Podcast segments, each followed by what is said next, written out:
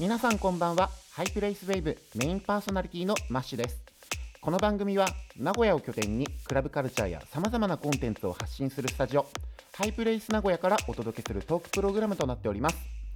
はい、えー2022年6月ナンバリングするとシャープ30の放送となります。さて6月はスペシャル月間です。マッシュ VS トラックメーカー5番勝負といった形となっておりまして私マッシュとゆかりのあるはたまた今注目を集めているトラックメーカーやダンスミュージッククリエイターを週替わりで迎えてお届けするスペシャル月間となっております。さて、ね、月に2回配信っていうのも、まあ、なんとか今まで続けられてこれたんですけど毎週配信ですよ。なんだろう自分でやりますって掲げた割にうん実際やってみると結構なボリュームなんですよね。この収録は5月なんですけどほぼほぼこのスタジオで収録して編集してってねもう予定詰まりに詰まっててちょっとずつでもこう頑張っていきたいと思っております。さてそんな第1週目なんですけども私マッシュがこう長年クラブで遊んでて一番身近にいるトラックメーカーをちょっとお招きしてみました。もういわばマブです。まあそのねあのリラックスした感じでお届けしたいなと思っておりますので幸先よく行ってみましょう。ではゲストの登場です。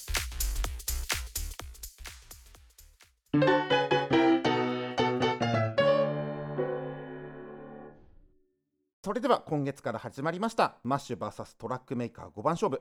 早速1人目をお呼びいたしましょう。自己紹介お願いいたします、えー、こんばんは、なごむたまきです。よろしくお願いいたします。はいトラックメーカー1人目なごむたまきさんお迎えいたしました。よろしくお願いいたします。では改めてですね、えー初めてなごむたまきさんお聞きする方にプロフィールご紹介させていただきます、えー1987年沖縄生まれアーティストや人気声優への楽曲提供ライブイベントのオープニング SE などのさまざまな場面での楽曲提供を行う傍ら自身の名義やライブユニットチープクリーム名義でのオリジナル楽曲のリリースを行っています。2018年からコナミダンスラッシュスターダムに書き下ろし楽曲を提供し始めその後も新規楽曲を提供するなど新たな方面へアプローチする道を開拓しつつあります。また DJ 活動においては2015年にロサンゼルスでの出演を果たしえー現在においても都内を中心にジャンルを問わず多彩なイベントに出演するなど精力的な音楽活動を行っておりますはい、ありがとうございます。はい、えーっとですね、このハイナミをあの毎週更新していこうというちょっとチャレンジを今月行ってまして、はい、はい、記念すべき第1人目ということでね、一人目。はい。アキニャンエレクトロっていう名義で活動してた時期がありまして、なごむたまきさん。ああ、そういうことありましたね。はいそうそう、その時期からの付き合いなんで、まあ長い付き合いになりますよね。そうですね。確かにもう何年ぐらいになりますかね。うん、とはいえ、このなごむたまきという名義でなって活動してからの方が結構長くなってきましたもんね。ああ、そうですね。まあ、このなごむたまきって、まあ、要するに本名で活動してるだけの話なんで、これが何年目とかみたいな、そんな意識でやってるわけではないんですけれども、うんもともとこの音楽やるにあたって、まあ、自分の名前でやっていくようにしていきたいなとは前々から思ってたんですけれども、うんで、なんでアキニャンになってたっていうかっていうと、そこまで考えて活動してなかったからなんですよ、最初の頃って。で、うん。その単純にツイッターとか mixi とかありますけど、それのハンドルネームをただただ何も思いつかないから使ってたっていうところがあって、うん。それを一時期、その事務所とかに入ってた時期があったんで、うん。まあちょっとその途中ぐらいから、まあ少しずつでもちょっとうん。スライドさせていこうかなっていうことは前々から考えてたんですね。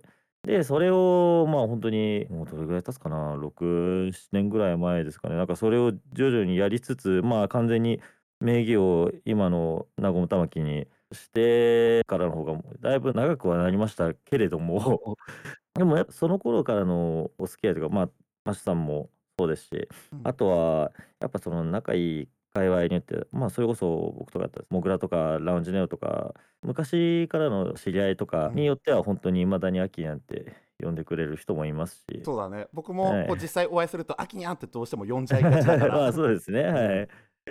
そうだね確かに確かに。はいははいい。まあそんな、えー、あきにゃんことなごむたまきさんですが遡れば10年以上になるキャリアになるんですよね。ああ、そうですね。はい。はい。はい、なのではい改めて今までのことやこれからのことたくさん深掘りしていきたいと思います。はい、お願いします。はい、でじゃあちょっとですねなごむたまきさんの音楽的ルーツなところをちょっと改めて聞いてみたいななんて思ってちょっとせっかくの機会なんで、はいはいどうでしょう？こう影響を受けたものとか音楽的なその、はい経験というか、まあ、出会い方、うんちょっとうん。教えてもらってもいいですか？ああ、そうですね。おうん。ま、音楽的な出会いで言えば、うん。まあ、その、うちの親がそもそも音楽をやっている人だったわけですね。ほう、ミュージシャンで、あの、ま、父親が、ええ、まず地元の吹奏楽団の、うん。ええ、指揮者をやっていたりしたやっていたりしていた時期がありまして。で、あと、まあ、ピアノですとか、トロンボーン等もな吹いたり演奏したりしてる姿はよく見かけてたんであ、じゃあ、親御さんがそういった吹奏楽とか行ってて、そういったはい。つながりがあったんだね。そうですね。あ、そうれでん。母親もオーボエとか吹いてうん。いた時期ありましたし、うん。で、あと、ま、その流れで、ま、父親がその、仕事でその楽譜を書いていたりとか、うん。で、その時に、あの、楽譜をパソコン上で作ってたんですね。うん。でで、その楽譜を、ま、作るんですけど、ま、再生させるじゃないですか。うん。で、何で再生させるかって言ったら、ま、その当時は、まあ、その、MIDI 音源っていう、ま、DTM 用の音源って外付けなんですよね。外付けのハードウェた。アがうん主うん。流なんですよ。全然今でもそういうプロ用の機材であるんですけれども、うん。なんかその頃、あの、定番だったのは、ま、もうちょっと、ま、個人利用みたいなんですけど、なんか、あの、DTM 趣味の範囲で結構使えるような機材みたいのが結構出てたんで、ま、うん。そうは言っても多分、まあ、なんか10万円前後ぐらいの機材だったかような気もしますけれどもまあまあなお値段するもんね。そうですよね。ま、でも、なんかそういう機材を、ま、仕事で使うからって言ってうん。購入して、その2台あったんですね。えっうん。と、ええ、ヤマハの MIU128 とう。いうんやつと、ほう。あとローランドの SC8850 っていうう、ん。まあ、なんか結構その当時で、あの、もう出たばっかりで、DTM 音源っていうジャンルの中では定番機種の、なんかうん。その後継モデルみたいな感じですね。あ、じゃあもう DTM といえばこれだみたいな感じだったまあ。そうですね。なんか大体の、そうですね、ほんとにうん。趣味で DTM 機器専でも作る側でも、うんうまあ、ん。使われることが多い機材の一つではあったのかなってう思うんです。ん。ま、その譜面の、まあ、各ソフトを父親は主に利用していたんですけれども、うん。そのヤマハ製の MIDI 音源に付属で付いていた、うん。あの、シーケンサー、ま、要するに今でいうなんか DAW みたいな話なんですけれども、うん。その DAW のその、ま、MIDI 周りのコントロールだけができるような、まあ、昔はそういうソフトウェアが結構あったんですけれどうんうも、んうで、ヤん。マハ製の XG-WORKS っていう、ええ、ソフトウェアが付属していて、これを使ったら、まあ、音楽作れそうだなと思ったので、勉強してみることにしたんですね。なるほど。で、はい。その時当時は、あアキニャンは例えはい。ばギターとかドラムとかそういった楽器を演奏したことはあったりしたのかな？えっとですね、なんかその前後で、あうん。の、ドラムを、ま、習ってた時期はあったんですけれどうも、んうん。でもそれも1年ぐらいで辞めちゃって、うん。あんまり真面目に習ってもいなかったんで、そもそも。じゃあ、ほぼなんだろう、まっさらな状態で DTM に触れるような機会があったっていうような感じだったんだね。そうですね。あ、ただ、あうん。の、親が、あうん。の、ピアノ教室やってたんで、一うん。瞬だけ習おうとしてた時があったんですよね。あ、なるほど。でもそれもすぐに辞めちゃった記憶があるので、うんうん。そういう意味では、まあ、楽器経験っていう意味ではうん。なかったかなと思います。でもなんだろう、こういろんなトラックメーカーさんの話をお伺いしてると、もう楽譜読めませんでしたっていう状態でもこうやってコツコツと触れることで、めちゃくちゃかっこいいトラック作ってる人たくさんいるから、そうですね。やっぱいろんな好きっていうところから始めるのは全然ね、あの道としては間違ってないし、むしろポジティブなところではあるよね。あ、そうですね。まあ、その、必ずここから始めないといけないっていうことはないと思うのうんで、うんうん。まあ、少なくともし趣味の範疇で始めるんだったら、どんな始め方をしてもいいと思うんですようね。それん。はなんか、別に音楽を作るっていう話ではなだけではなく、う別にん。楽器をやるにしても、バンドするにしても、DJ やるにしても、まあ、いろんなアプローチの仕方があると思うんで、うん。自分が一番面白いと思う方法を見つけるのが、まあ、最初のきっかけになるんじゃないのかなと思いますね。いや、大事なことです。はい。そのアキニャンが東京に上京して DJ を活動するそのいきさつとか背景とかをちょっとお話しいただけたらなと思いましていやはい。実は僕がアキニャンと出会ったのがいつぐらいだろうってこうちょっといろいろと思い振り返ってみたら、はい。あの今はなき渋谷セコバーでのアナザーウィークエンダーだったんじゃないかななんてね思っててああ、セコバーありましたね。懐かしいですね。そうそうそうそうあのラストラさんとかパンダボーイさんとかあと吉川素直さんがねえー、と出てた時代あ、の回で。そうですね。はい。でその時に出会った時のアキニャンの印象がまああの仕上がった酒くずだなだったんだけど。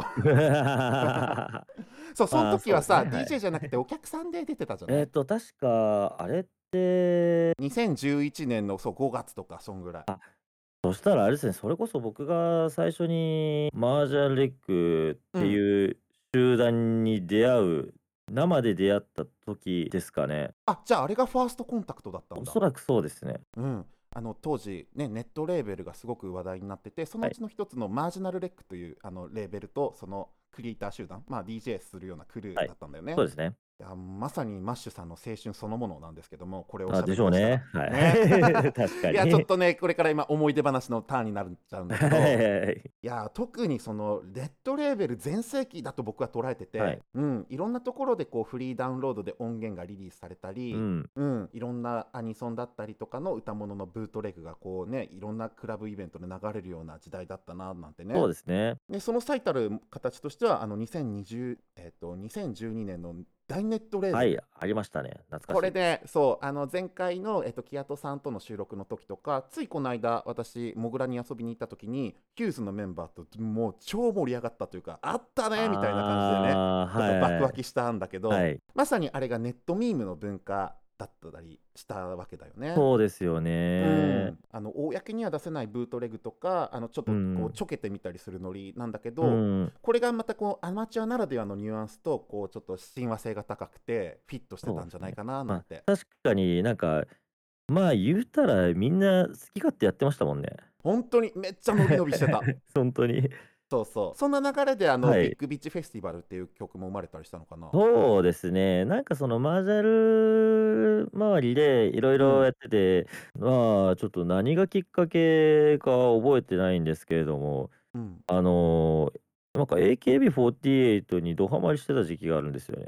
まさにこう AKB が天下を取って国民的アイドルと呼ばれてた時代。多分それぐらいですよね。うん、で、その楽曲を使ってブートレグリミックスを作ってみると面白いんじゃないかって、うん。だそれこそハウスとかにね、アレンジしたりリミックスしてみたりすると面白い楽曲ができるんじゃないのかなってうん。いう考えがポツポツと浮かんでそれで試してみようっていう感じでサウンドクラウドにぼんやり上げてたりしてたんですけどうん。それをマージャンレックのあのカードさん、まあ、歌手カードと名乗っておりましたがあの頃は。はいはいはいはい。懐かしいそうですね。なんかとかあの辺が、えーなんか見て聞いてくださってたみたいで。うん。でそれもなんかマージャンレックのイベントそれこそアナザーウィークエンダーとかうん。あの遊びに行ったりとか、まあ、出る側でやったりとかきっかけなのかなって思いますね。そうだね、うん。当時の2010年前後だと、まあ、AKB とかのアイドル全盛期あ、まあ、戦国時代と呼ばれる時代だったり、うん、僕はその時期 Perfume が大好きででそのエレクトロ楽曲のリミックスとかガールズポップがすごくこう人気だった時代にクラブにはい。足運んでたんだ、はいそうですね。そう。やっぱその辺の部分とねすごくシンクロしてて。そうですね。でまたさっきお話ししたちょっとしたこうネットならではのノリみたいなものをはいはい。すごくね浴びてたからさ。確かにいやーもうマージナルデックといえばね当時の VJ の本間和樹さんって方がいてね、はい。いやその方のなんだろうこうちょっとこう悪ふざけ的な感じのあの映像とか。そうですね。あの、ね。本間君の VJ のまあ彼は、まあ、今の映像制作のうん。場面でもう第一線を張っているすごい人なんですけども、うんおふざけがうまいんですよね。そうそうそうそう。そう。あのこれをこうやって組み合わせるとめっちゃ面白いみたいなパターンをいっぱい出してくれててうん。でそれがあのダイネットの時とかで、まあ、僕 DJ してる時にあの、VJ で出してくれた映像とか何でしたかね。なんか印象深いんですけどあハリス直さんの絵柄を真似て、似顔絵かな。出してたんですよね。すごい変な絵を一生出しまくってて。でそれが流れてるところで僕は割とドストレートな EDM とかを流してるみたいな。うんうんうんうん。変な光景が 繰り広げられてたのは覚えてるんですよね。そう本間さんがね得意としてたのがこうヤフー知恵袋 VJ って言っててあーはいはい。そうあのその人のアーティストの歌物が流れた時にこう、はい知恵袋でこう下世話なやつを検索するんだようね。ーんありましたね。でそれしてなんかベストアンサーみたいなのをこうやってつらつらと出してる もうゲラ笑いしてたりねで。すね。ねまあそんな時代がもう2012年もうかれこれ10年前ですよ。はいそうですね、うんもうそんな前なんですね。そうただその年を境目と言ってもいいと思うんだけど、はいこう徐々にそう一緒にあの遊んでたりああの DJ で出演してた人たちがオフィシャルワークスを手掛けるようになるんですよね。あまあそうですよね。うん、ね、まさに2012年がその年で KZ さんがねあのフィーチャリング初音ミクでリリースした「Tell Your World」だったり、はいこの楽曲のリミックスとしてパンダボーイさんもね名前が上がってたりするんだよね。ですね。うん。でまさに、えっと時を同じくして2012年には東京樹脂流のマルチネリミックス EP がリリースされたり、はい、ありましたうんね。ね、アキニャに関してはニルギリスさんとタッグを組んでねこうイベント出演や公式楽曲の制作もするようになったわけだよね。はい、そうですね。えーっと、確かもうこの頃、そうですね、ラストライブみたいなことをやっていた時期じゃないですか。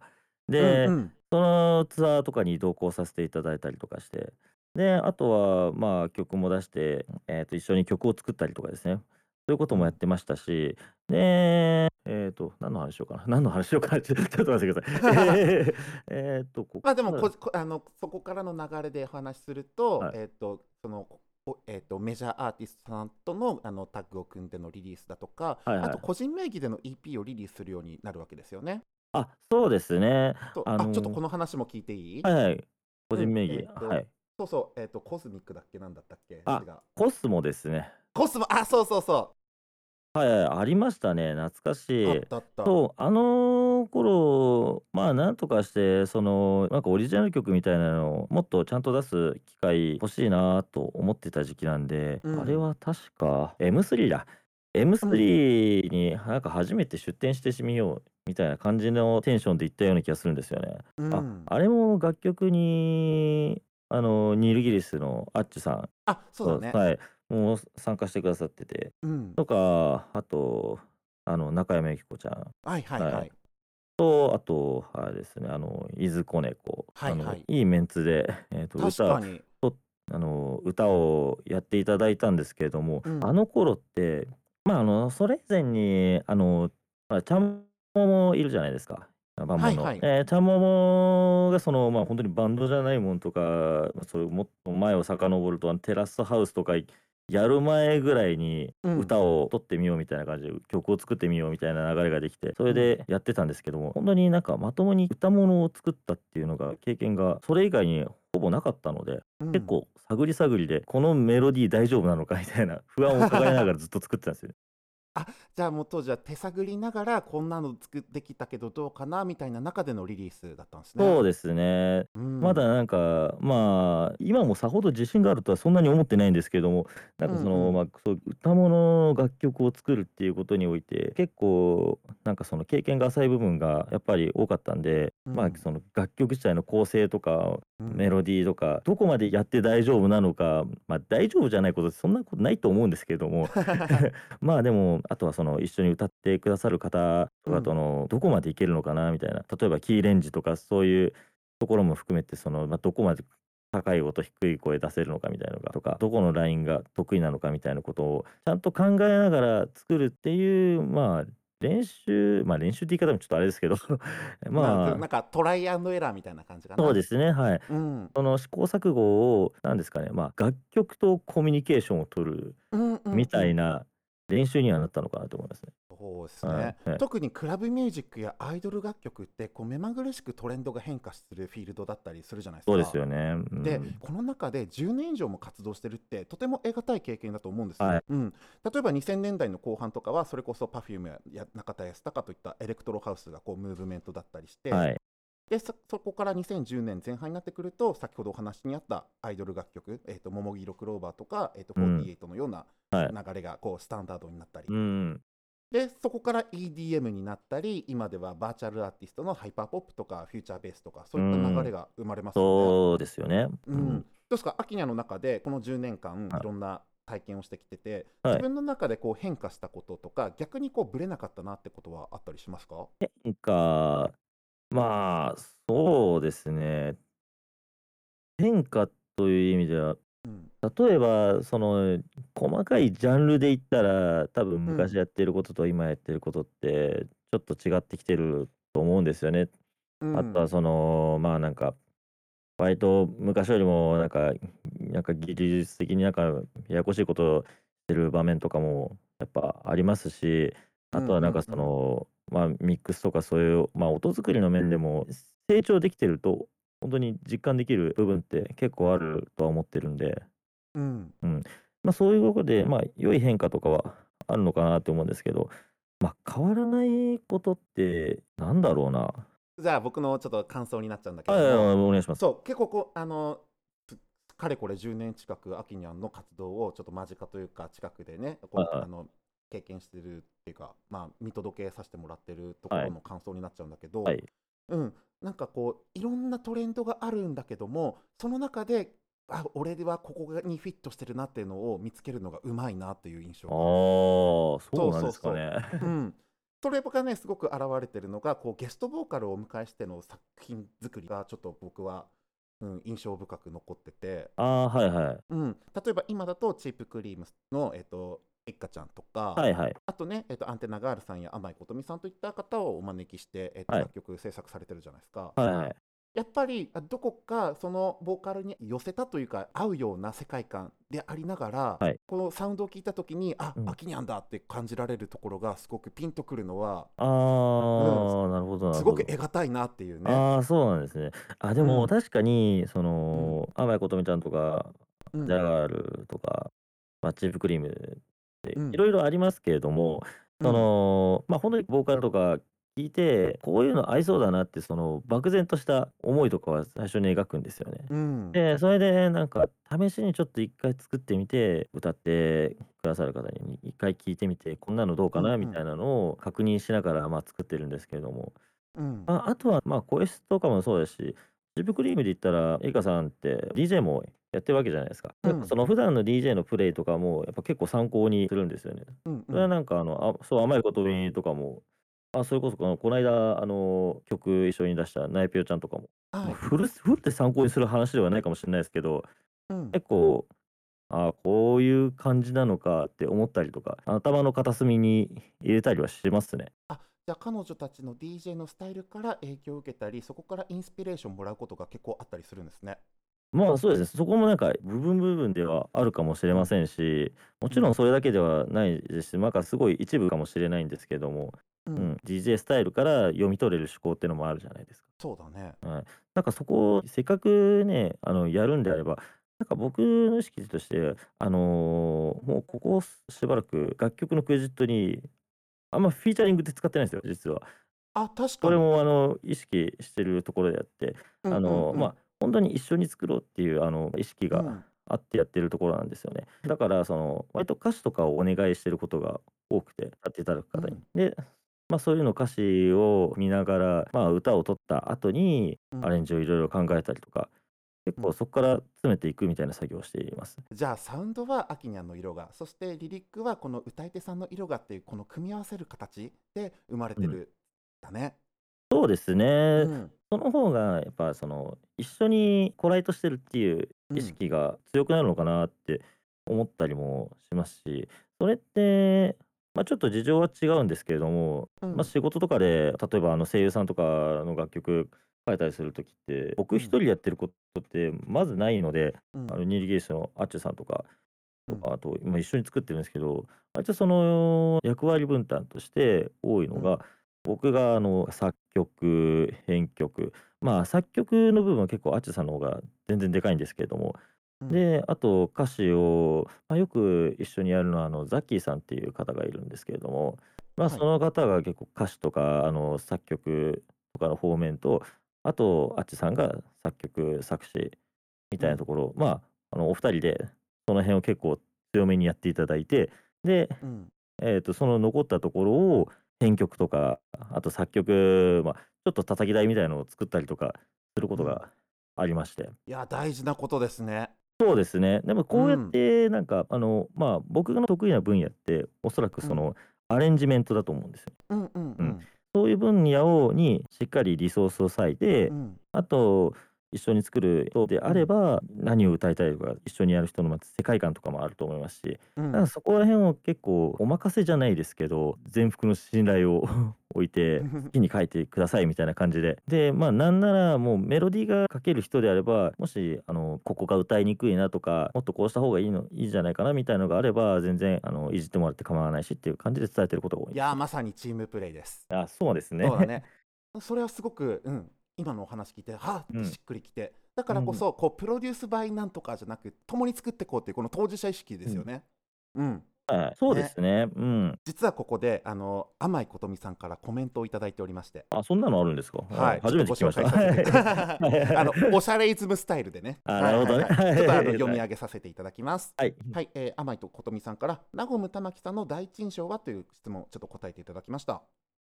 はい、はい。あの第一印象はお酒の力のせいなのか、それともおかげなのか、コミュ力が低いのか、高いのか、よくわかんない絶妙なイメージの感じのお兄さんでしたとのことです。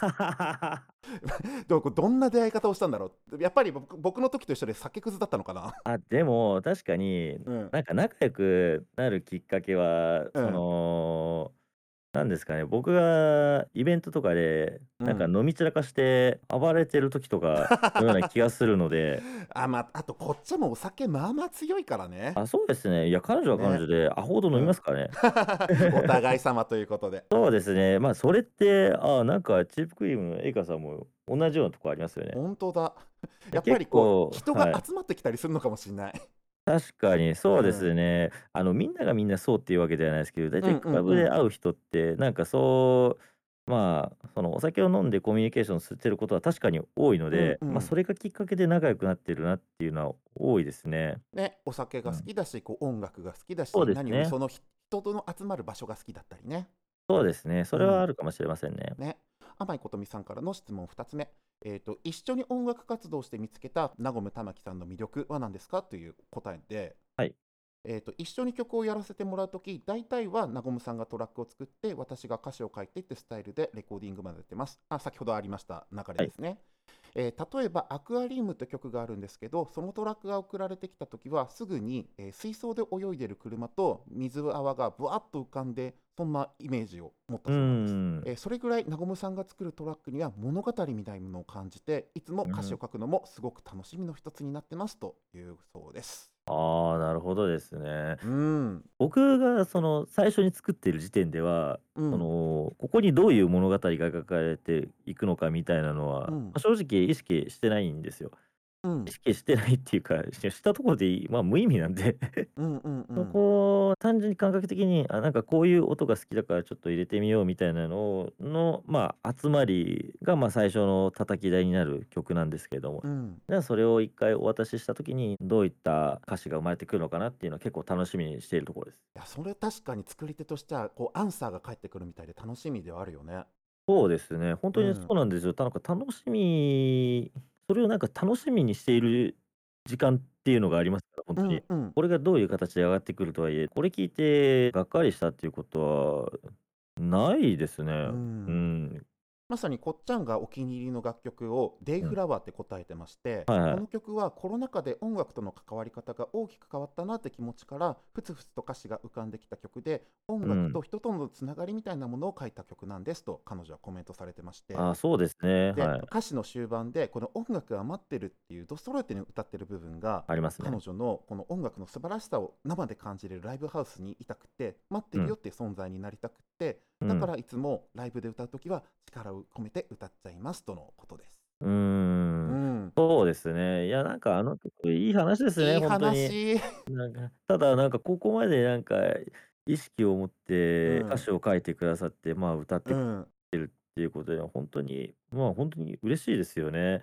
ね、で、これでまあライブのしがいもありますし、まあ僕うんも、あの、デフラは本当好きな曲なんで、うんもっとこういうのをもっと披露する場面ってもっと作っていかないといけないなって思ったりしますね。でもっともっとこうライブを通してたくさんの人に届けたいよね。そうですね。うん、正直なことを言うと、あの、ライブで披露するタイミングってそうそうないので、うんう、ん、まあもっとここは僕が頑張らないといけないところではあるんですけれども、まあ、ちょっといろんな曲を作って、デイフラーもそうだし、アクアリウムとかそういった楽曲もなんか、僕こういう曲やってますよっっていうのを、僕も、まあ、この場合はこっちゃんとかも、こういうのやってますよっていうのを、なんか広くアピールできる場面は作っていきたいですね。そんなこっちゃんからなごむはいたまきさんに一言メッセージお願いしますという答えで、はい年内でアルバム出しましょうとのことです。それなんですよ。本当にねえ はい、さてこんな流れでなごむたまきさんに続いてのコーナーもおしゃべりいただきたいと思います。はいよろしくお願いします。はい、よろしくお願いします。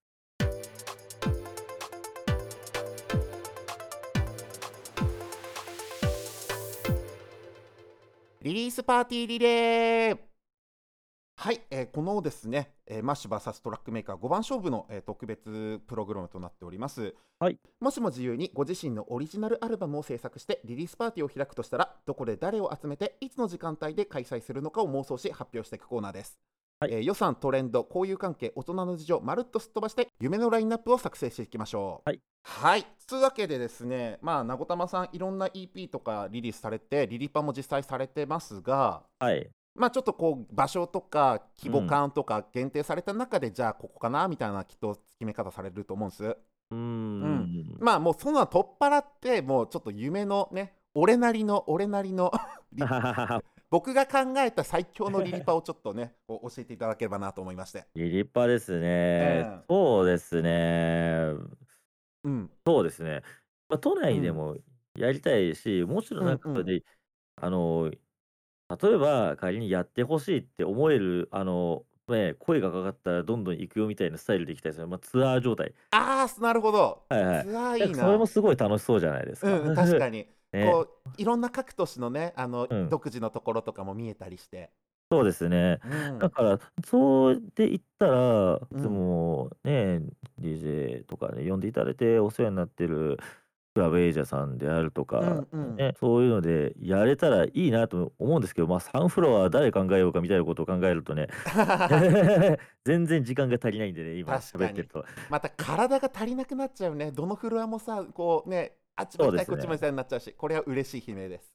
そうですね。まあ、だからその、あの自分が現実的に見れる範囲でって考えたら、割と1フロア、2フロアぐらいがちょうどいいんですよね。うんうんうんうん。そう考えると今までやってそのイベントやってきた場所ってそのリリーベじゃなくてもその個人的にイベントやってた場所例えばそうですねまあ下北沢のクリームさんですとか、うんうんあの恵比寿のバチカさんとかうん秋葉原のモグラさんとかって、うん割とあのまあね体一つで足りるじゃないですか。確かに確かに。なんかそういうなんか規模がでかすぎないからこその遊びやすさもあるのかなと思って、確かにアットホームな空気感が生まれたりね。そうですねうんなんかそういうところでやるのが一番いいなって思ってるんですよね。うん。うん、まあもしね嬉しいことにそれがあのキャパが全然足りないとかになったらねもう大きいこう考えますけれどもいですけどね。まいやいいな。特にアキニャンが例えば今まで制作した楽曲だとこうゲストボーカルとか一緒に作った歌い手さんがねあの、はい。アクトごとに出演するっていうのはすごくあそうですよね。僕もいいなぁなんて思ってたりすうるし、んはいありがとうございます。うん、まさに去年のね、えー、とボーカワアゲハだとこれまでの EP に出演した方たちがね、総揃いっていうね夢の場面が見られたわけだ。そうですね。あれもまあ割と実験的な要素がでかくて、うんうん。こういうのやれる機会ってあんまないだろうなと思ってうん、あのなんかそれであえて DJ をしてみないっていうのをやってみたんですけれども あのまあもちろんなんか今極力つなぐんですけれどもただ、うん。他のメンツまああの時のボーカルのメンツってまあ割となんかそのライブアクトの方多かったじゃないですか。確かに。そこでなんかどうどう振る舞ったらいいのかっていうのをすごく考えちゃって。うんうんうん、その結果いやこれちょっと普通にライあの DJ って無意味な気がしてきたからって思って、それでもう結構スーさんに無理言ってああいうのをやらせていただいてたんですけれども。うん。でもそこの時にうちはそのみんな出ててくれてた時のその、うんまあ、グループライン作ってたんですけど、うんあのそこの時の名前がなごむたまき3チームなんですよね。ほう。なんかこういうのをちょっとやってみたいなと思ってたんですよね。うん。でその時にまあやり終わった後にまあちょっとまあ正直なところ内容的にちょっと不甲斐ないところがあったんで、うん。あの悔しいなっていう思いもありつつ、うん。これをまたどっか別の機会で発展させてライブのラインナップになごむたまき3チームという名義でいやこの名義じゃなくても全然いいんですけど まあ、この集団で、あの、わちゃわちゃするライブみたいのは、ね、またちょっといや、見ね、やたい見りたいなと。思ってるんですよね。なんかうできればん。年一ぐらいであれやりたいんですよね。そうだね。昨年のそのアアクトの時は一枠の時間でまるでああ、対バンみたいなこう詰め込みそうです方だったけね。ども、それがね、長尺でまるっとこう楽しめるっていうのはまたいいな、見てみたいなと確かに、そう思うんで。ですね。まあ、逆うん。だからそう考えると、まあ、その、うん。もし曲をリリースする時とかのリリースパーティーみたいなテンションうで、ん。ナゴム玉木3チーム産地で。再結成ぐらいの感じでね。最高です。なんかみたはいい。な熱を組むというのはすうん。ごいいいのかなと思いますね。うん。ね。いや、妄想が実現につながるように僕ちょっと僕も応援はい、してみたもうちょっいと思います。とこれからの、あの、そういうことがまたちゃんと実現できるようには、ほんとに頑張っていきたいと思ってますんで、応援のほそうですどよろしくお願ね。いいたします。はい。そんなナゴム玉木さんの今後の活動やお知らせについて教えていただけますでしょうか？はい、えー、ナゴム玉木、えっと、主に、えー SNS は、えーまあ、Twitter、Instagram やってますので、えー、ナゴム玉木で検索していただけたら出ると思います。あとですね、えー、Spotify や Apple Music 等の、まあ、サブスクリプションサービスの楽曲の、まあ、自分の個人名義の楽曲、まあ、全てではないんですけれども、あの、あまあ、できるやつはは可能な限り配信しています。あと、まあ、販売、ダウンロード販売でも、えっと、iTunes とか、えーバンドキャンプとかでもう買えるようにしていますので、えーよかったらそちらもチェックください。よろしくお願いします。はい、ありがとうございます。今日のトークの中身にもありました、チープクリームや甘いことみさんとの楽曲もサブスクで聴けるはい。ようになっております。こちらも合わせてはい。チェックしてください。はい、では今回はゲストにナゴム玉木さんお迎えいたしました。あはい、りがとうございありがとうございま。した。